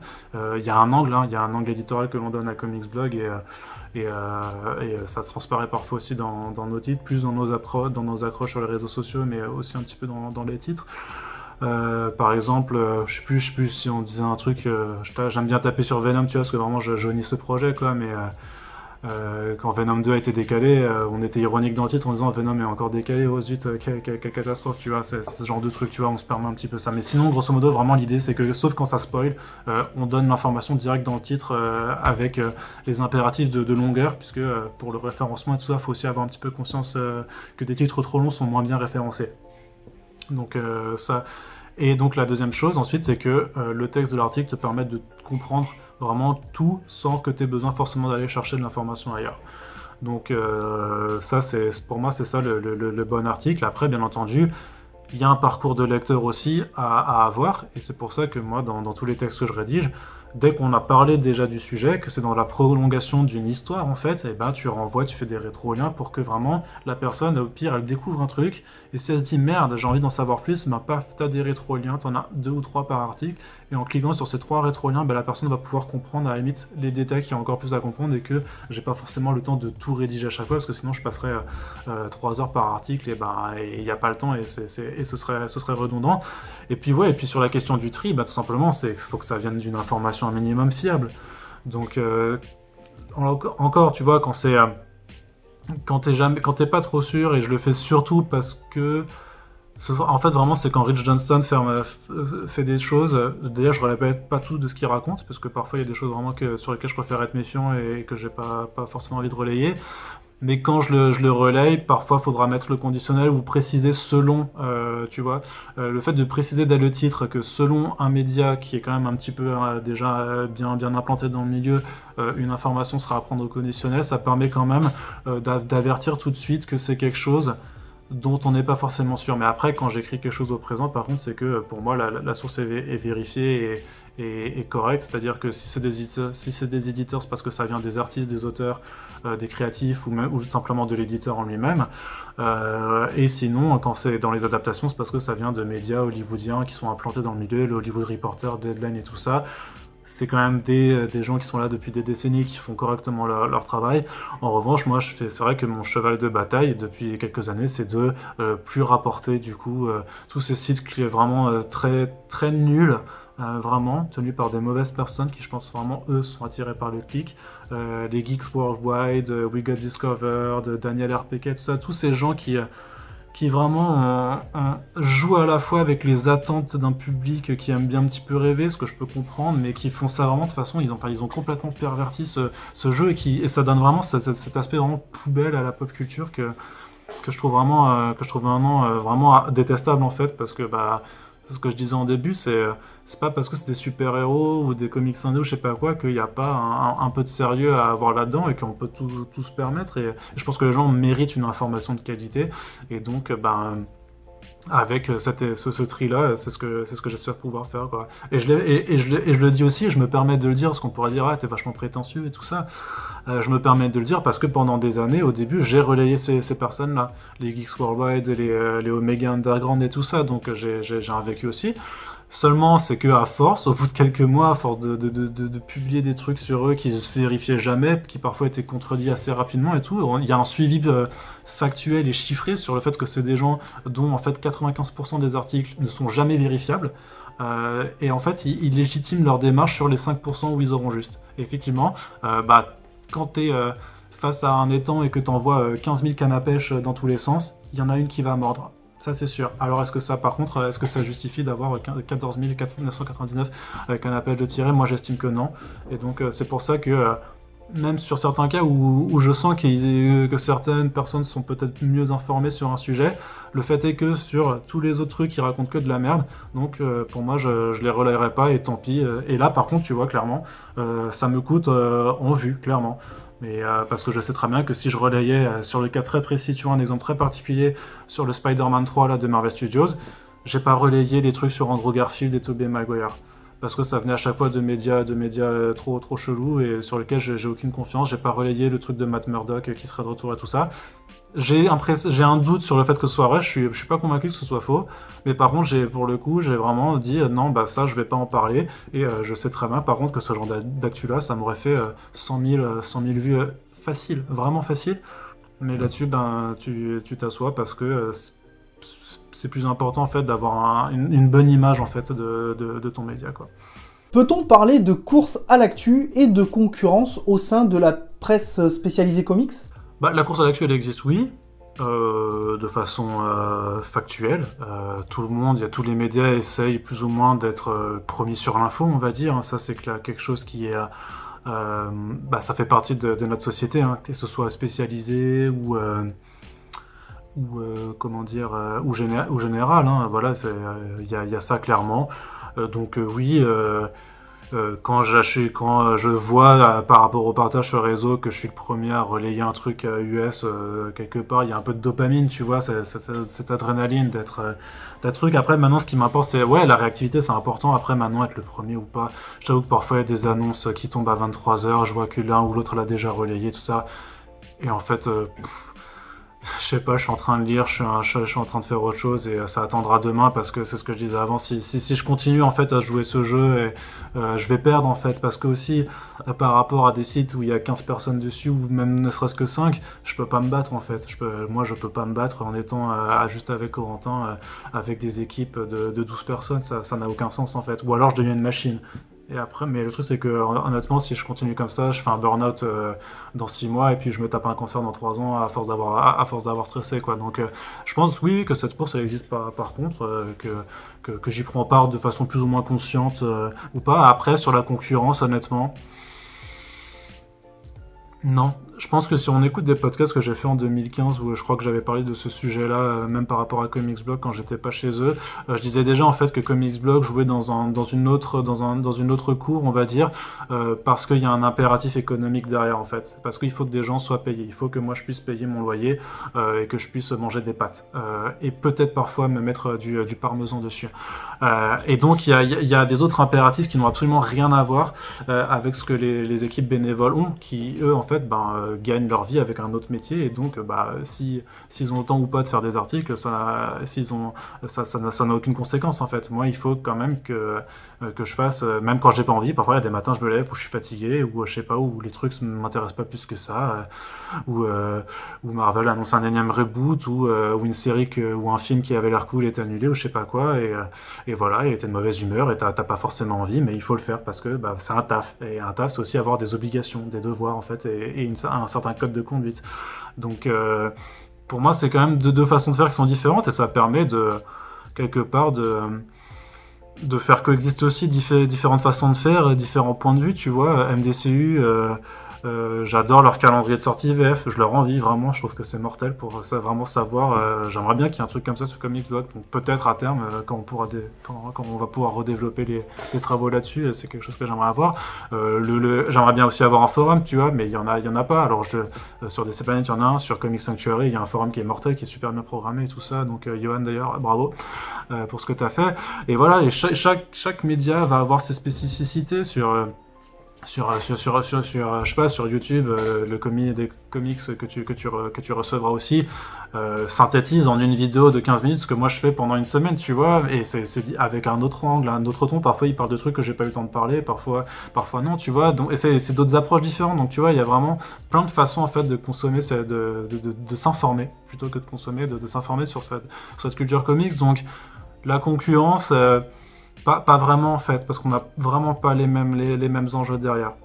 Alors, par contre, c'est vrai que si j'étais encore dans un, si j'étais en, bénévole par rapport à d'autres trucs bénévoles, ouais, peut-être qu'il y aurait une concurrence un peu plus, un, peu plus vénère, parce que du coup, on serait vraiment au, même niveau, euh, aux, mêmes impératifs, tu vois. Euh, j'ai pas envie de dire niveau pour dire qu'il y en a un qui est mieux que l'autre, c'est juste deux niveaux différents en fait, c'est juste que c'est différent, et il euh, faut juste le, reconnaître quoi. Mais je me suis pas, je, je, me sens en concurrence hein, avec certains autres médias spécialisés.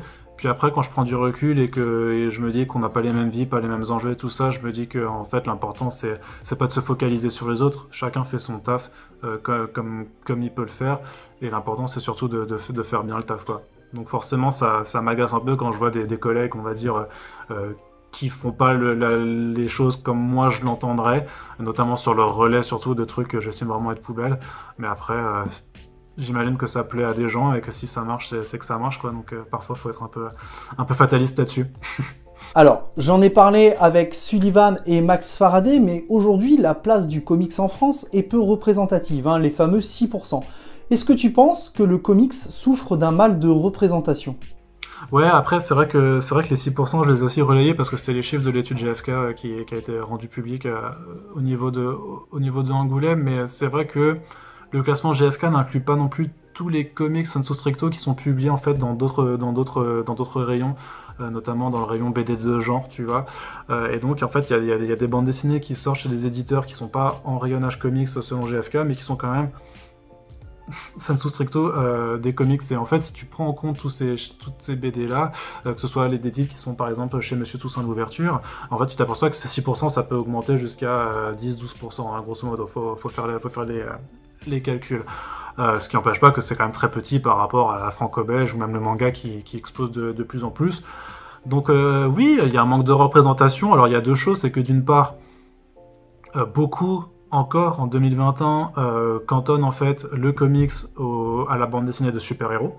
Et même si elle est majoritaire à plus de 50% de la production américaine euh, elle n'est pas euh, la seule, elle n'est pas euh, la, totalité.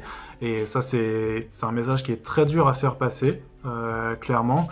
Et le second problème, de toute façon, par rapport à la représentativité, c'est même c'est comment on fait exister en fait c'est du coup toute cette production indépendante par rapport bah, à tout ce qui sort en franco-belge, tout ce qui sort dans, dans, tout le reste, parce que il y a une surproduction dans, tous les secteurs. En fait, on surproduit en comics, on surproduit en franco-belge, on surproduit en manga.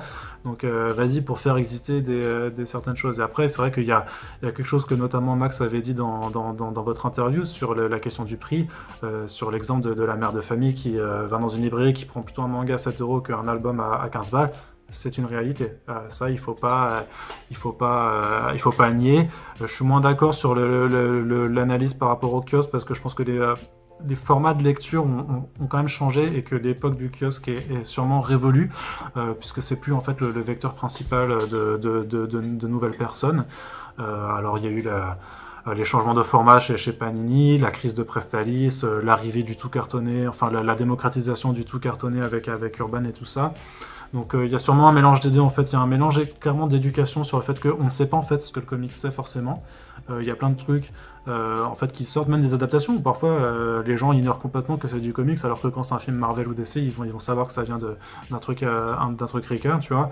The Old Guard, avant que ça sorte sur Netflix, et avant qu'ils en, ils en fassent forcément la, la promotion, qui savaient que c'était une BD, tu vois. Je, je suis pas certain que, que, que les gens le, le, savaient forcément. Donc il y, a ce manque d'éducation d'un côté et puis ce manque aussi d'accessibilité qui est un peu le, vraiment le, nerf de la guerre. Hein. C'est comment rendre le, comics accessible en France. Il y a plein d'initiatives qui sont faites. Euh, chaque année. Euh, bah, moi, c'est mon travail au quotidien aussi, c'est d'essayer de, le rendre accessible. Alors, même si j'ai conscience euh, qu'avec un site spécialisé, on est, je pense que quelqu'un qui a jamais entendu parler de comics aura un petit peu de mal à prendre le, train en route. donc c'est aussi des jeux sur lesquels je suis conscient et, j'aimerais bien pouvoir avoir le temps d'y, bah, travailler tout simplement.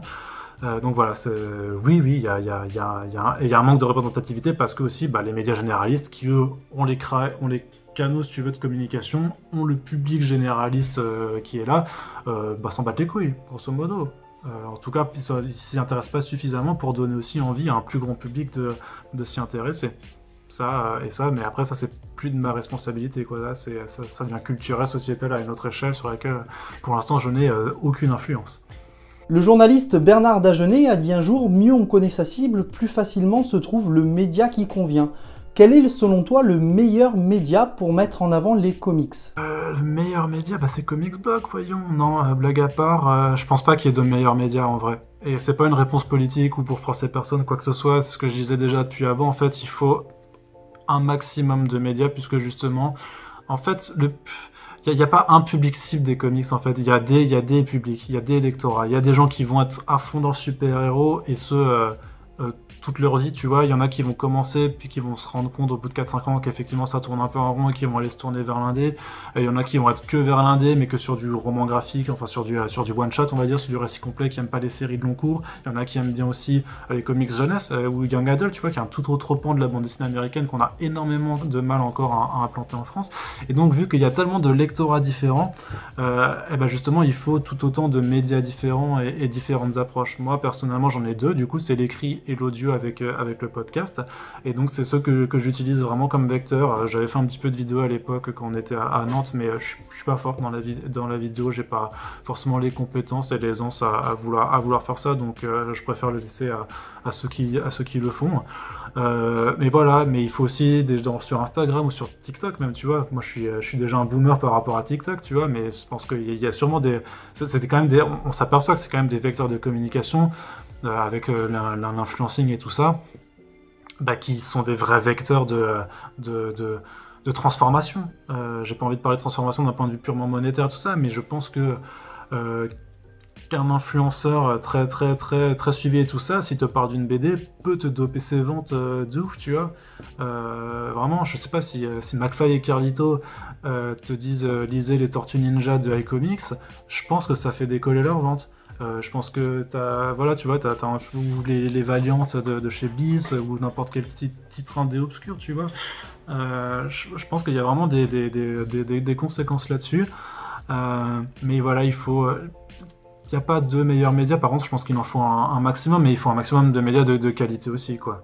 Parce que sans euh, je vise vraiment personne tu vois et même moi je trouve pas ça forcément intéressant quand, on le fait euh, dans, dans, le podcast tu vois mais juste donner des, des, avis ça, ça suffit pas pour attirer des, euh, des, des gens. Faut essayer vraiment de de trouver des façons de, parler de cette culture, voilà, toujours avec ces histoires de contexte, de, prise en main, d'accompagnement en fait, euh, qui ne doit pas se limiter. C'est ce que je reproche un peu plus euh, au côté influenceur en général, c'est de se cantonner à juste dire euh, j'ai lu cette BD, c'était bien, acheter ou lisez, tu vois. Ça permet pas de développer forcément une discussion ou, un échange ou un regard critique. Donc après, je dis pas hein, sur Twitter, je fais un thread où je lis juste une BD que j'ai lu par jour et bah, là c'est complètement ce que je fais. Donc, mais après, je fais d'autres choses à côté qui me permettent de, voilà, de euh, de, faire s'allier mes, différentes contradictions et mes différents points de vue sur, sur, sur cette culture. On va parler un petit peu de télévision et cinéma. Selon toi, pourquoi aujourd'hui il n'existe pas d'émissions telles que Game One dédiée aux jeux vidéo, mais porté sur les comics dans les médias traditionnels. Bah, ouais, pourtant sur Game One, il y avait une émission, il y avait la, justement, je crois que c'était MDCU qui faisait la, sélection comics ou la, minute comics, il y, avait, quelque chose comme ça. Non, c'était sur No Life, pardon, c'était pas sur Game One. C'était sur No Life. Euh, et alors du coup, euh, bah, tout simplement parce que c'est... Euh, franchement, je vais être pragmatique, hein, c'est trop un secteur de niche et il n'y a pas d'argent pour financer en fait un tel média. Euh, je, sais d'expérience que c'est déjà compliqué de, financer un média web, qui est pas non plus le truc le plus lourd à, financer. Euh, T'as bien vu que pour la presse, Comic Box, au final, ça, ça, ça pas pu se maintenir. Alors pour plein de raisons, hein, bien entendu, euh, mais ça, ça ne s'est pas maintenu. Je veux dire que dans la presse spécialisée, tu vois bien que en dehors du comics, il y a plein d'autres journaux qui doivent fermer parce que la presse est en crise, la presse papier est en crise de façon euh, plus plus générale. Euh, et surtout sur, sur des médias web, le truc c'est que tant qu'on est dans, dans la gratuité du contenu et qu'on passe pas par l'abonnement, bah qu'est-ce que tu veux faire? Je veux dire, euh, si c'est gratuit et qu'il n'y a pas de sous derrière, il euh, n'y a, pas pas vraiment de choix. Soit c'est la fiche publicitaire, mais il n'y a pas beaucoup de sous parce que les, éditeurs, en tout cas, et, trucs, ont, pas forcément d'énormes budgets. Et l'abonnement, ben il y a beaucoup de gens qui, qui vont pas vouloir s'abonner parce qu'effectivement, bah, sur la culture ricaine, notamment tout ce qui est ciné-adaptation, bah, ils trouveront forcément le, même article gratos euh, quelque part ailleurs. Donc après, il faut, trouver de justifier pourquoi. C'est ce que euh, Gamecult a, réussi à faire avec euh, bah, voilà, des moyens, une équipe et, une équipe surtout qui, peut apporter des longs formats et tout ça. On, a hésité, enfin moi j'avais pensé hein, à, à, vouloir faire une sorte d'accès premium où tous les articles de fond qu'on ferait seraient moyennant 1 euro, 2 euros, je sais pas quoi je sais pas si c'est si c'est viable parce que ça reste ça reste trop trop petit quoi. Alors du coup c'est ce qu'on a fait avec euh, First Print le podcast que là on fait financer par la communauté. Il y a eu un, bon un, bon accueil pour pour le lancement. Ça se maintient encore à un certain niveau. Euh, bon voilà on fait euh, on fait 15 émissions par par mois et on pour l'instant, on garde ça gratos, quoi, parce qu'on veut que ce soit accessible, tout simplement. On veut pas créer de barrières, mais ça aussi, a un réel coût en termes d'investissement de temps et de travail. Euh, et euh, bah, ce qu'on touche dessus pour l'instant, c'est pas assez par rapport au temps que, j'y passe, mais au moins ça, ça permet d'essayer de montrer que c'est quand même faisable, mais que voilà, le, les contenus gratos sur Internet ont un coût. Euh, ça, je pense qu'il faut, ça, viendra peut-être avec les, changements de mentalité. mais, tant qu'il n'y aura pas cette dynamique qui est prise en compte, ça, empêche encore plus de, pouvoir essayer d'avoir des, médias qui seraient autofinancés.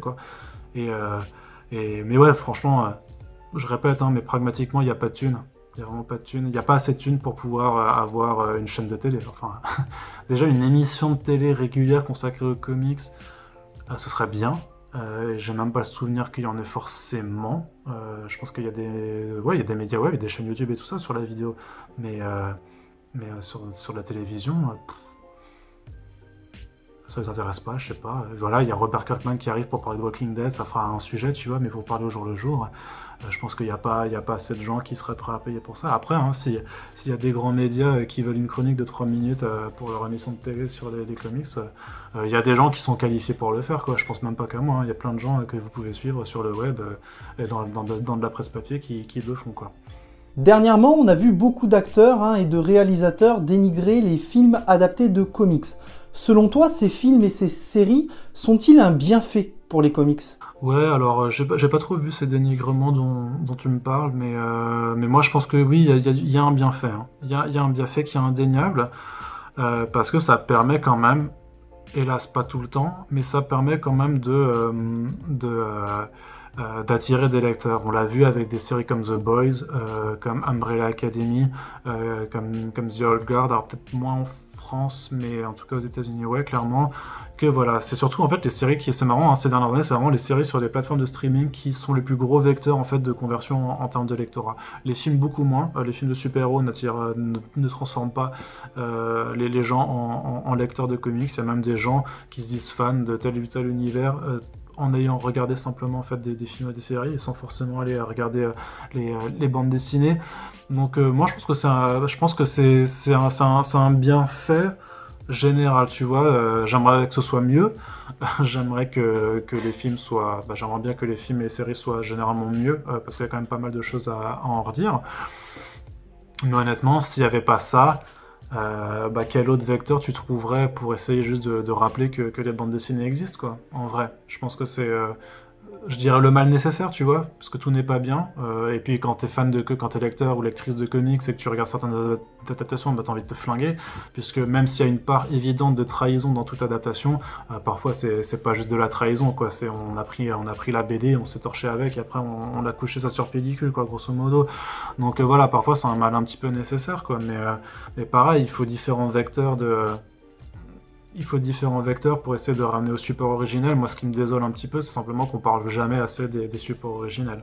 Est-ce que les univers apportés par les comics au cinéma ne seraient pas un nouvel âge d'or pour eux, un âge d'or 2.0 Bah ouais, c'est des films qui, brassent des, millions de dollars euh, et des millions de personnes, et en plus encore plus maintenant avec la nouvelle guerre des, euh, contenus euh, qui, se trame sur, on va dire sur sur euh, euh, les, plateformes de streaming, pardon, sur les séries et tout ça.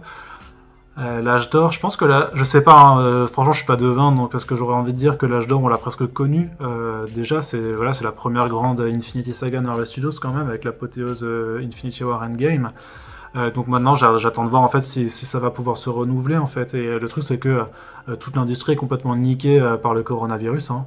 Euh, il y a eu des pauses de, production dans les sphères euh, télé, ciné, mais aussi même au niveau du papier. Ça a eu d'importantes répercussions et il y, a, des gros changements qui sont en train de se faire, même sur la façon dont, la BD américaine est, euh, lue aux États-Unis. donc, ouais, la, la, j'ai pas envie de dire que l'âge d'or est déjà fini parce que ça c'est ce que les, gens parlent de la super-héros fatigue ou je sais pas quoi et au final on a vu que tous les derniers films quand même avant la crise du coronavirus faisaient plus d'argent à chaque fois donc euh, clairement c'est que les gens ne se lassaient pas quoi. Euh, sinon ils, n'iraient pas ils n'iraient pas les voir. Euh, il y a même pas mal d'autres trucs qui apparaissent qu'au final il y a, y a, des projets avec les qualités ou les défauts qu'ils ont, tu vois, mais comme un Brightburn, tu vois, qui moi je trouvais était un bon essai dans, l'horreur sur le, mythe de Superman. Euh, c'était pas un énorme film, mais c'était quand même intéressant de voir ça. Donc il y a quand même pas mal de choses qui se développent. Berserker, c'est quand même assez, mortel de voir ce qui se passe avec ce, comic book coécrit par Kanye Reeves euh, qui devient un film et une série d'animation via Netflix ça a très certainement été pensé dès le départ comme ça au final, mais c'est quand même chouette que les choses se fassent, même si je trouve que le premier numéro est pas ouf et que ce sera sûrement un peu de la saucisse, mais je dis jamais non à un petit barbecue de temps en temps, donc il euh, n'y a, pas de problème non plus. Euh, donc, euh, ouais, à voir. Enfin, c'est toujours, par contre, les comics servent toujours autant de support pour les adaptations aujourd'hui. Ça, c'est vrai, parce que tous les mois, toutes les semaines, parfois même, il y aura des annonces de projets qui seront mis en développement sur des personnages de licence ou sur des créations indé. Legendary notamment, qui s'est payé les droits de Brian Kevon. Euh, de, Jeff Lemire et tout ça, de, du Matt Kint aussi, je crois. Il y a vraiment plein, plein, plein de comics qui sont en cours de, développement. et je pense que les plateformes de streaming vont vraiment apporter quelque chose de. Et on va le voir là d'ici les prochaines années. J'ai peut-être un espoir aussi sur l'animation, tu vois, avec un Vincile qui, qui vient de démarrer et tout, euh, de, voir d'autres projets euh, se lancer. Donc il y a sûrement une nouvelle bulle qui est en train de se créer avec, avec ce changement de, paradigme un peu qu'on a un peu dans les modes de visionnage et de consommation que, le streaming a apporté depuis quelques années. Mm. On va parler un peu d'un média équivalent à la radio. Est-ce que tu peux nous parler notamment de ton podcast First Sprint? Et pourquoi avoir choisi ce format pour communiquer autour des comics? Alors le podcast, euh, ouais, moi ça fait aussi depuis, euh, depuis 2014 que j'en fais, euh, donc depuis DC, de, Planètes en fait. Ça a toujours été ça, je t'avoue que je crois que les premières fois, les premières émissions, j'avais, euh, je trouvais, enfin, j'étais un peu euh, intimidé et tout, et euh, je sais pas, en fait, à quel moment c'est venu forcément cette, cette façon d'occuper l'audio dans, dans, la façon de, parler. Après, j'aime bien, pareil, hein, dans ma thèse aussi, dans mon master, j'ai fait plein de présentations orales où à chaque fois c'était un vrai kiff parce que bah, j'étais vraiment bon là-dedans, tout simplement, et je me faisais plaisir. Donc, je pense que c'est, parti de là, sûrement, le fait de pouvoir continuer à à prolonger. Puis ce qui est bien, c'est que quand tu sais quoi dire, quand, on, quand tu sais parler, quand tu sais t'exprimer, euh, et contrairement par exemple à un travail de vidéo qui demande du montage et tout ça, parce que, enfin, tu peux aussi faire du face cam et tout ça, il n'y a, pas de souci, mais euh, je pense que, enfin, moi, je vois, j'ai pas, je regarde pas des vidéos de, de, personnes qui, qui, parlent, en fait, euh, juste comme ça devant une caméra.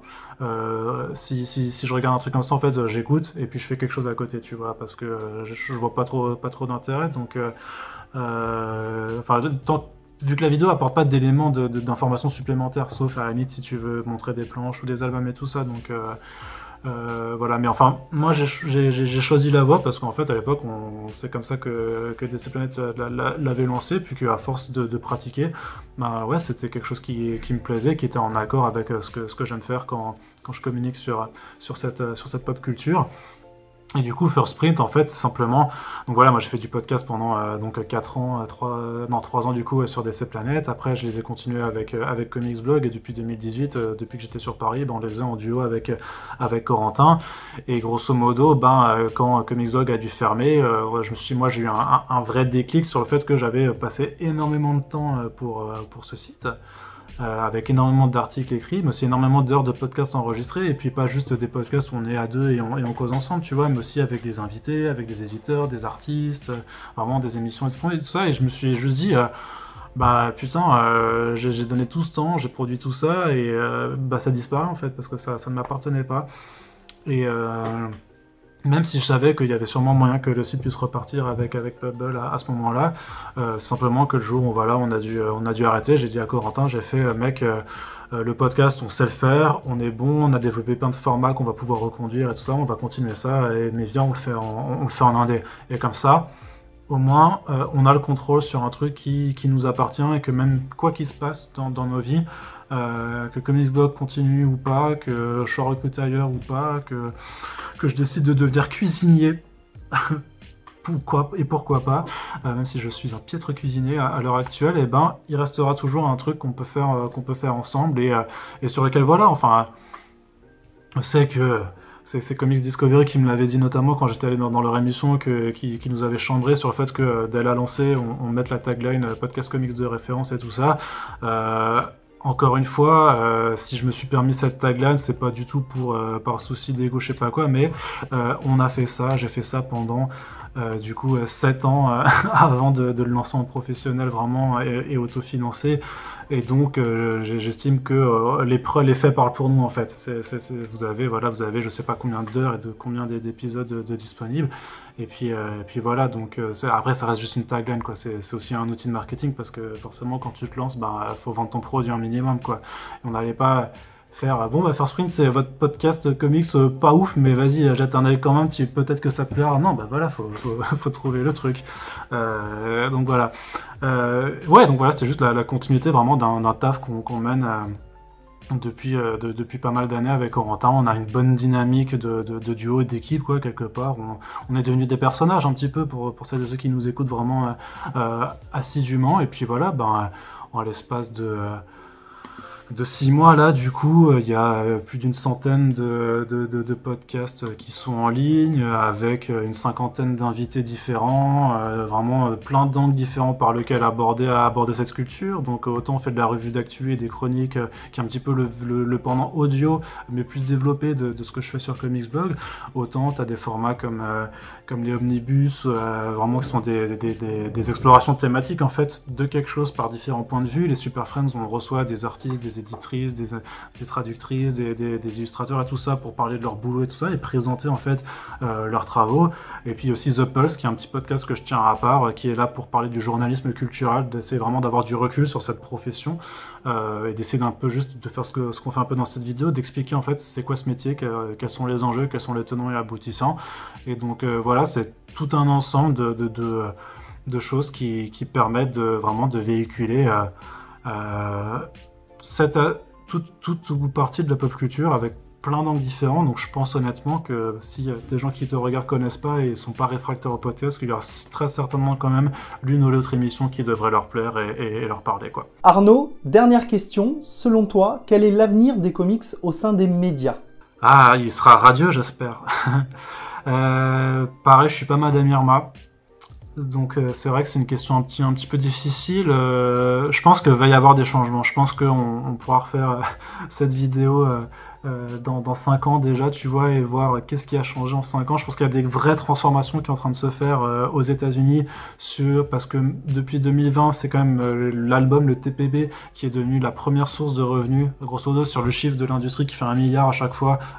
c'est la première fois en 2020 que l'album est passé au-dessus des single issues. Donc il y a des, des vrais changements sur, sur le single issues. Je pense pas qu'il va disparaître Mais je pense vraiment qu'il y a moyen que ça se réduise quand même de façon significative, d'autant plus si euh, certains éditeurs comme Marvel, pour pas les citer, euh, changent pas du tout leur stratégie éditoriale à force de relaunch et de, couverture variante par 12, par, par pelleté de 12 en fonction de, de, de, voir si les adaptations prennent ou pas ou finissent par, euh, se réduire un peu, je pense que ça aura aussi un petit peut-être un impact sur la façon dont, les comics sont perçus. Après, j'ai euh, on arrive aussi au bout d'un cycle, hein, franchement, parce que Comics Blog, Planète et tout ça, c'est des sites qui sont, qui sont nés il y a 10 ans. Donc là, il y a, un premier cycle d'une décennie qui est passé. Je pense que là, il y a de nouveaux créneaux de communication qui, qui existent, des nouveaux médias qui, qui s'opèrent. Donc euh, j'ai quand même espoir que. Je pense que de plus en plus de gens arrivent à en parler de façon. Même, même YouTube, tu vois. Je pense qu'il y, a, y a 10 ans, le paysage YouTube euh, comics, c'était pas du tout ce qu'il est aujourd'hui. Il y avait beaucoup moins de personnes euh, qui, qui, en parlaient. Donc. Donc c'est bien, quelque part. Enfin, ça montre qu'il y a aussi des gens qui s'y sont intéressés et qui ont envie de, communiquer dessus. Donc je, je, peux pas te dire de quoi ça, va être fait. Je pense que j'ai peur qu'il y ait vraiment une réduction sur le, sur le comics mainstream et que le, le comics indé arrive pas forcément à percer à, sa juste valeur. Ça vraiment c'est un peu ce qui, me fait flipper. Euh, mais j'ai bon espoir que, que, notamment les, adaptations de comics indé puissent continuer à essayer d'attirer l'attention un peu plus sur, sur, sur ces belles bandes dessinées. Quoi. Et après, ben, on a tous des rôles à jouer là-dedans. Hein.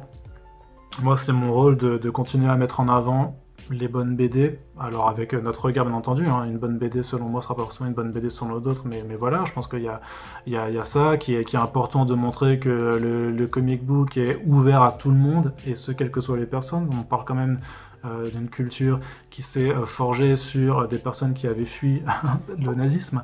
Donc euh, ça découle de ça pour les super-héros, et que voilà, il y a toujours eu des, valeurs de s'ouvrir aux autres, et qu'il faut arrêter avec ce Vraiment, c'est euh, cette, forme d'élitisme parfois ou de conservatisme qui, est là pour fermer la porte à d'autres lectorats, parce que je te le dis déjà avant, mais il y a plein de lectorats différents dans les comics, donc il faut des, comics tout simplement pour tout le monde. Et donc voilà, on aura tous, en tant que média, en tant que lecteur, en tant que libraire, en tant qu'influenceur, en tant qu'éditeur, et, tout ça au féminin aussi, euh, ben on aura tous notre rôle à jouer dans la façon dont on, fait vivre cette culture, quoi. Donc l'important, euh, c'est de bien en parler, quoi, et de, montrer que c'est vraiment que c'est quelque chose qui est, qui est chouette à, partager. Arnaud, merci beaucoup pour ta participation. Je te laisse conclure avec le mot de la fin. Ouais, ben le mot de la fin, bah, euh, je vais, euh, je vais singer Cédric le commis en disant lisez, lisez, lisez, quoi. Grosso modo, c'est un peu son credo et il a raison là-dessus, clairement. mais surtout, non, alors ma paroisse, ma paroisse, c'est ayez conscience y a des personnes qui bossent, euh, en tout cas en, ce qui me concerne, que voilà que ce que je fais c'est un vrai boulot et que ça, ça a plein, il y a plein de paramètres à prendre en compte dans le résultat que vous, vous voyez après seulement d'un seul côté, qui est juste un site d'un côté ou un podcast euh, d'un podcast de l'autre. Euh, j'ai envie juste de sensibiliser les gens sur la qualité de l'information. Euh, relayez pas euh, les scoopers, les clickbaiters, euh, vraiment. essayez d'accompagner en fait les, comics avec leur temporalité, d'essayer simplement de mettre les comics en avant, même si c'est cool les adaptations et tout ça. Bah, essayez ouais, de, de, donner un peu de place, un peu de temps dans, dans, votre, dans, votre, dans vos loisirs. Hum, à la bande dessinée, il y a plein de gens qui sont sur dispo. en plus de nous, il y a plein, plein de gens disponibles sur Internet pour en parler. Donc euh, voilà, l'idée c'est simplement de, s'ouvrir euh, au, maximum de gens. Alors bien sûr, si vous écoutez First Print et tout, ça me fera particulièrement plaisir, parce que c'est un podcast qui en a besoin. Je suis assez certain qu'il y a quelque chose qui pourra vous intéresser, avec tous les invités qu'on soit et tout ce qu'on fait de différent et tout. Je pense qu'il y a vraiment certainement une émission qui pourra, qui pourra vous plaire, quoi. Et euh, voilà, sinon, bah, continuez de, vivre votre passion et essayez d'en faire profiter le maximum avec avec toi, avec, euh, avec d'autres chaînes, avec d'autres podcasts, euh, avec d'autres sites, euh, voilà. Mais surtout, privilégier les gens qui font du bon travail, quoi, quand vous arrivez à percevoir que c'est du bon travail. Voilà.